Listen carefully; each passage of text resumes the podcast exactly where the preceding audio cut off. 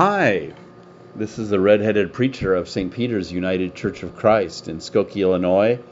Welcome to the podcast. My name is Richard Lanford, the pastor of St. Peter's United Church of Christ. And this podcast is for World Communion Sunday, which is Sunday, October 3rd, 2021. Rich Schneider is our lector. He'll be reading from he'll be reading selections from the, the book of Job, the letter to the Hebrews, and the Gospel according to John. The sermon title, actually the homily title, it is much shorter than a usual sermon, is called The Communion of Suffering Christians. And you'll get where I'm going with that by listening. And here we go. This morning we have a combination of readings suggested by the lectionary and one chosen by our pastor in marking World Communion Sunday. Our first is from the book of Job, beginning with the first verse of the book, then turning to verses 1 through 10 in chapter 2. In between, we would hear of the death of Job's children in a freak windstorm, the killing of all his servants, and the abduction of all his livestock by the Sabaeans. This was in response to Satan's challenge to God to truly test the righteous Job's deep faith. He laments these horrific losses and says, The Lord gave, and the Lord taketh away. Blessed be the name of the Lord. Then chapter 2 begins.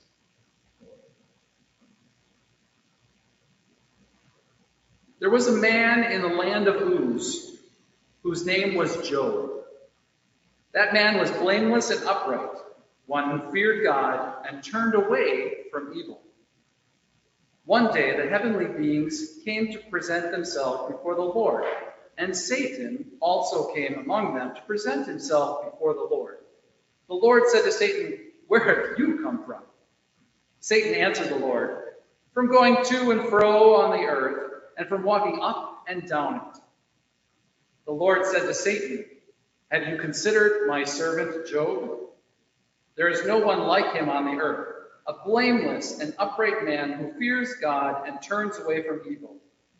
He still persists in his integrity, although you incited me against him to destroy him for no reason. Then Satan answered the Lord, Skin for skin. All that people have, they will give to save their lives. But stretch out your hand now and touch his bone and his flesh, and he will curse you to your face. The Lord said to Satan, Very well, he is in your power. Only spare his life.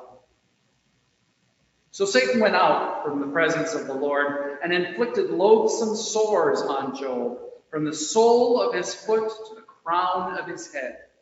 Job took a potsherd with which to scrape himself, and sat among the ashes.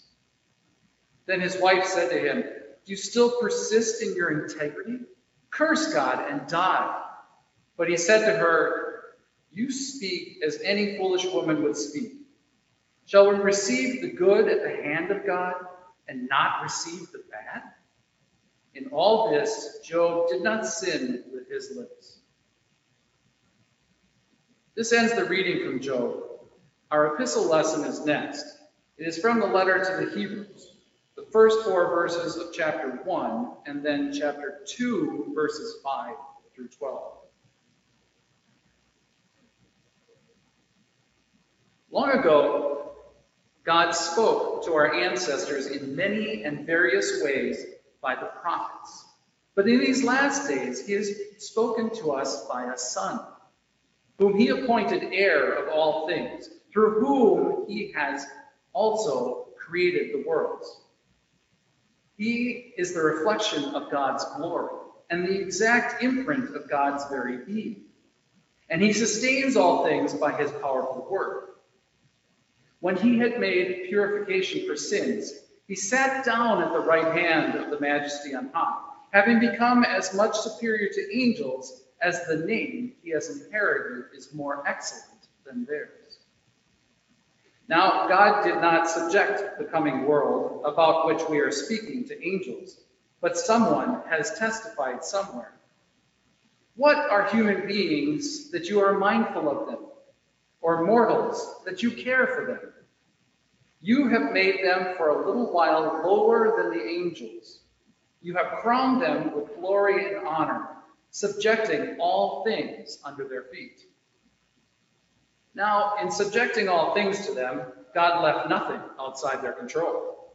As it is, we do not yet see everything in subject, subjection to them, but we do see Jesus, who for a little while was made lower than the angels, now crowned with glory and honor because of the suffering of death, so that by the grace of God he might taste death for everyone. It was fitting that God, for whom and through all whom all things exist, in bringing many children to glory, should make the pioneer of their salvation perfect through suffering. For the one who sanctifies and those who are sanctified all have one Father. For this reason, Jesus is not ashamed to call them brothers and sisters, saying, I will proclaim your name to my brothers and sisters in the midst of the congregation. I will praise you. This ends the reading from Hebrews. This World Communion Sunday morning, the Gospel is John chapter 6, verses 27 through 40.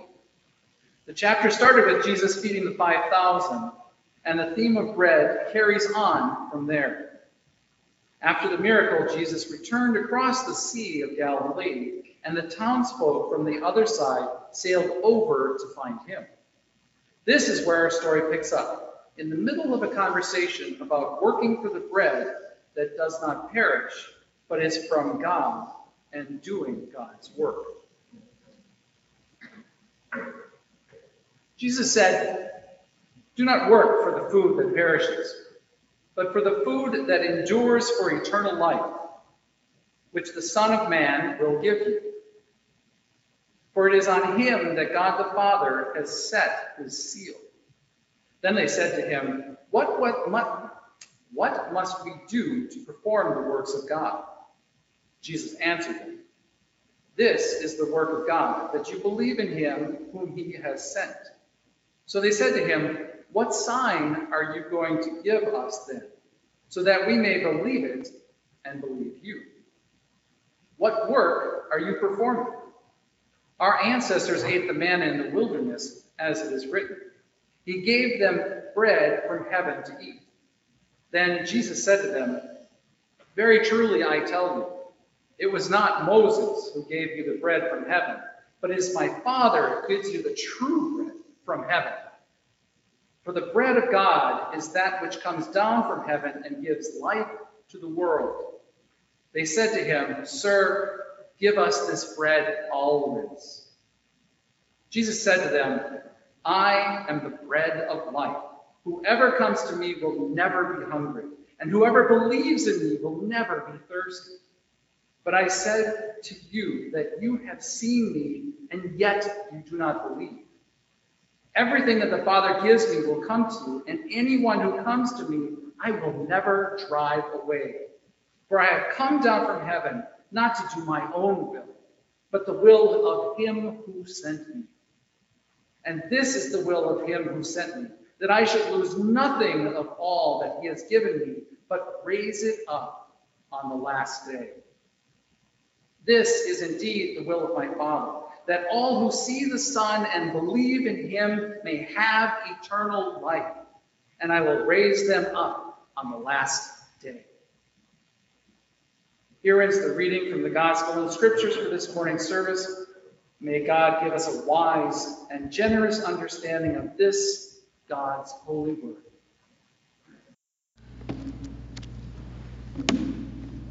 Having a sense that you've fulfilled your purpose be a short term purpose. It doesn't mean like your whole life. But having a sense that you've fulfilled the purpose is great. It's a great feeling. Suffering is not a great feeling. It's not great at all, although it may fulfill a higher purpose at some time. And while the feeling of accomplishment may not come or may come, regardless of what's going on, very hard times do come. to everyone. Suffering is a universal experience. And so we have a friend in Job. Suffering has many, many different types and lots of different levels. Job is an example, or actually a rather extreme example. His suffering was emotional grief at the loss of his servants and adult children. It was an economic disaster, another kind of suffering, which also brings with it uncertainty for the future. After some of his proverbial patience in chapter 1 and 2, he lets out his spiritual pain. His wife's comments evidently did not help him, nor did his friends, though they started out good. We all undergo times of anguish and agony and searing pain, whether we believe in God or not. It's been some time since I shared with you that I do find some meaning in Job's statement Shall we receive good at the hand of God and not the bad? I shared it in a sermon some time ago as I rediscovered that understanding in an episode of the old TV show Sisters. The mom was diagnosed with cancer, or her husband, but I think it was her, and it was rather devastating, and her kids were kind of questioning her faith or God. And she said, I never questioned when I got blessings. Why should I question when bad things happen? When Camille Jacobson, one of my parishioners when I was the pastor at St. Nikolai in Chicago, came down with lung cancer, she said, Some people say that I should be angry and say, Why me? I don't, not me. So many people get this disease I kind of think, why not me? Why should I expect to be exempt? She, she was a smoker. But, and maybe that helped her have that attitude. But not everyone, not every disciple of Jesus thinks or feels that way. Job himself did not stay patient and accepting. As I like to say, those who talk of the patience of Job didn't read past chapter 2. After our passages, Job let his anger and pain and confusion out. In chapter 6, he vents, Oh, that my vexation were weighed, and all my calamity laid in the balances, for then it would be heavier than the sand of the earth, the sand of the sea, excuse me. Therefore, my words have been rash, for the arrows of the Almighty are in me. My spirit drinks of their poison. The terrors of God are arrayed against me. He speaks directly to God in chapter 30 I cry to you, and you do not answer me. I stand, and you merely look at me. You have turned cruel to me. With the might of your hand, you persecute me. You toss me about in the roar of the storm. I know that you will bring me to death. His forthrightness, telling God what he thinks of God and how angry and disappointed and grieving he is, that tells me, and it, Jeremiah does the same thing in at least one chapter. This forthrightness tells me that it is okay if we need to scream our anger at God, our confusion at God. God can take it. Job's brave honesty is a model for us. Now, Job had no supportive community. He struggled with his faith in God. And he did not have what you and I have World Communion Sunday and Jesus Christ. And we in the body of Christ are also among those who suffer. And the body of Christ itself suffers. We are not alone. Ideally, through our faith and faith communities, we do not suffer alone, even if a lot of times we do or feel we do. I believe that we in the church are meant to have a system of solidarity and support for our trials, mutual support for our trials, and our rejoicing, and all life in between. Last Sunday, I quoted from Rachel Held Evans, lifting up our potential for being a very authentic place and people where we acknowledge to one another, as at least a lead up to a prayer of confession in that context, where we acknowledge to one another to one another that no, we're not okay. Yes, we have sinned. Yes, we hurt deeply. Like Job, we can be rigorously honest about our talking about and to God and our circumstances with one another. In the same spirit, even if it's, and I shouldn't even say even if, because there's value, it's by phone call or text or some other way, not necessarily in person, we can be a supportive band of sufferers who also believe in Christ. Christ, who, as the letter to the Hebrews reminds us, also suffered. We heard Rich read. We do see Jesus, who for a little while was made lower than the angels, now crowned with glory and honor because of the suffering of death, so that he might taste death for everyone. We remember that the Jesus with whom you and I, the church here and online and around the third rock from the sun, the Jesus with whom we commune with, is one, capital O, one acquainted with sorrows.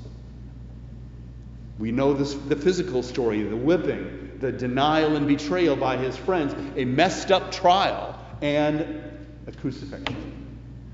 The suffering church comes together with, has a spiritual union with this Jesus who suffered, who died and rose again when we're at communion.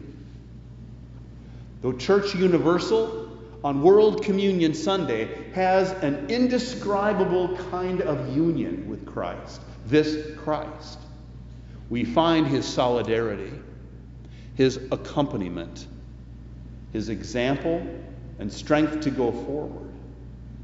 In our faithful suffering, we support each other spiritually, if not also actually, with honesty and in our faithful suffering brought to communion, we get support and mercy from the crucified, risen Jesus Christ. And I guess the crux of the message is are we aware of this reality? Can we draw on it? When I was, again, another St. Nikolai story, but I've told it before, just not for many years. We had communion, we had rail communion. And on the last set, I think uh, there was an old guy at the, my left, and his name was Paul Engel. Paul Engel uh, was an old man then in the late 80s, early 90s, and his family went back in the history of the church. When the church burned down in the mid 19 teens, he was alive then and part of the church then. And so when I had communion, sometimes I would, you know, the actual bread cup, and I'd think about and look over at Paul and think, I'm communing with that part of the church's life through him. And then it doesn't take much to expand to other Christians we have known or loved and lived with who are no longer among those on earth. Going back to Simon Peter and John, we are at one with them somehow through time and space. We can draw on that. But we're talking primarily about Jesus. But we also are surrounded by this great cloud of witnesses, the communion of saints who knew distress and loss and fear and death, but kept looking forward. By God's grace, they made it through, and they encourage us, and so may we make it through. In closing, some of you might be thinking about the phrase redemptive suffering. Jesus is the supreme example of that. Hor- suffering is horrible. But sometimes something very good can come out of it. Some, one has to be careful about how one uses and thinks about and describes redemptive suffering. Christ's passion and death and resurrection, horrible as that was, did bring about not only salvation, but also validation for everyone who seeks to live the gospel life, work for justice and mercy and love and minister to the least. In the first centuries of the early church, when persecution was the life of discipleship, one of our early leaders of the early church, Tertullian, used a phrase that now has been anglicized as the blood of the martyrs is the seed of the church. So, what was happening then was the more people saw Christians pay the ultimate price or a steep price for their faith, the more the church grew. People saw what was going on and they saw, thought, these people are willing to go through this for something, someone they believe in. What is that? I want to find out what that is because they didn't really, a lot of people didn't seem to have that in their life. It was attractive in a way. And so that phrase, the blood of the martyrs, is the seed of the church. It grew. So that's another example of redemptive suffering. It does not justify the persecution that came.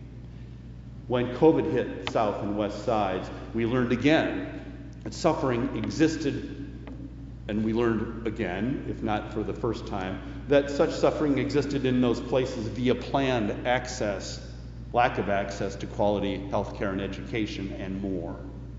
Now, with revitalized and new efforts to reverse that, partly born out of that new awareness in the parts of many, that there can be some redemption at work, regardless of the role of faith. The awareness of suffering brought to light over systemic racial injustice, attacks upon Asian Americans, and the hashtag MeToo movement may move things closer to that such that suffering maybe being redeemed by changes over time. It does not justify the suffering that took place. And for you and me in the church, at World Communion, we are fortified by a human and mystical partnership with other suffering Christians, churches, and Christ Himself. We are lifted up somehow by being brought together in the Spirit with the crucified and risen Christ and suffering fellow believers wherever they are, hoping that whatever you and I undergo, we hope that others may be blessed and built up for good later, if not we ourselves too as the overarching values of God advance through us to neighborhoods and families and churches and nations alike. And when that does happen, that is good news. Amen. Thank you for tuning in to this week's edition of the Redheaded Preacher Podcast. It is my hope that this message will expand what you're thinking about and feeling and considering as uh, you know in the next time and the next times that you take communion whenever and wherever that is. We didn't include an opening prayer in our intro which I so often do. And so let me send us off with a brief closing prayer generous God, God of the past, the present, and the future, where you await us. We thank you for your word. We thank you for the solidarity that Jesus has with those who suffer. We thank you for the resurrection of Christ, the power of which is given to us also. We thank you for one another. We thank you for the church universal and now, O God, we ask that you bless us on our way. Amen. In Christ's name, amen. And so, thanks again, and may God bless your week. Thanks for listening.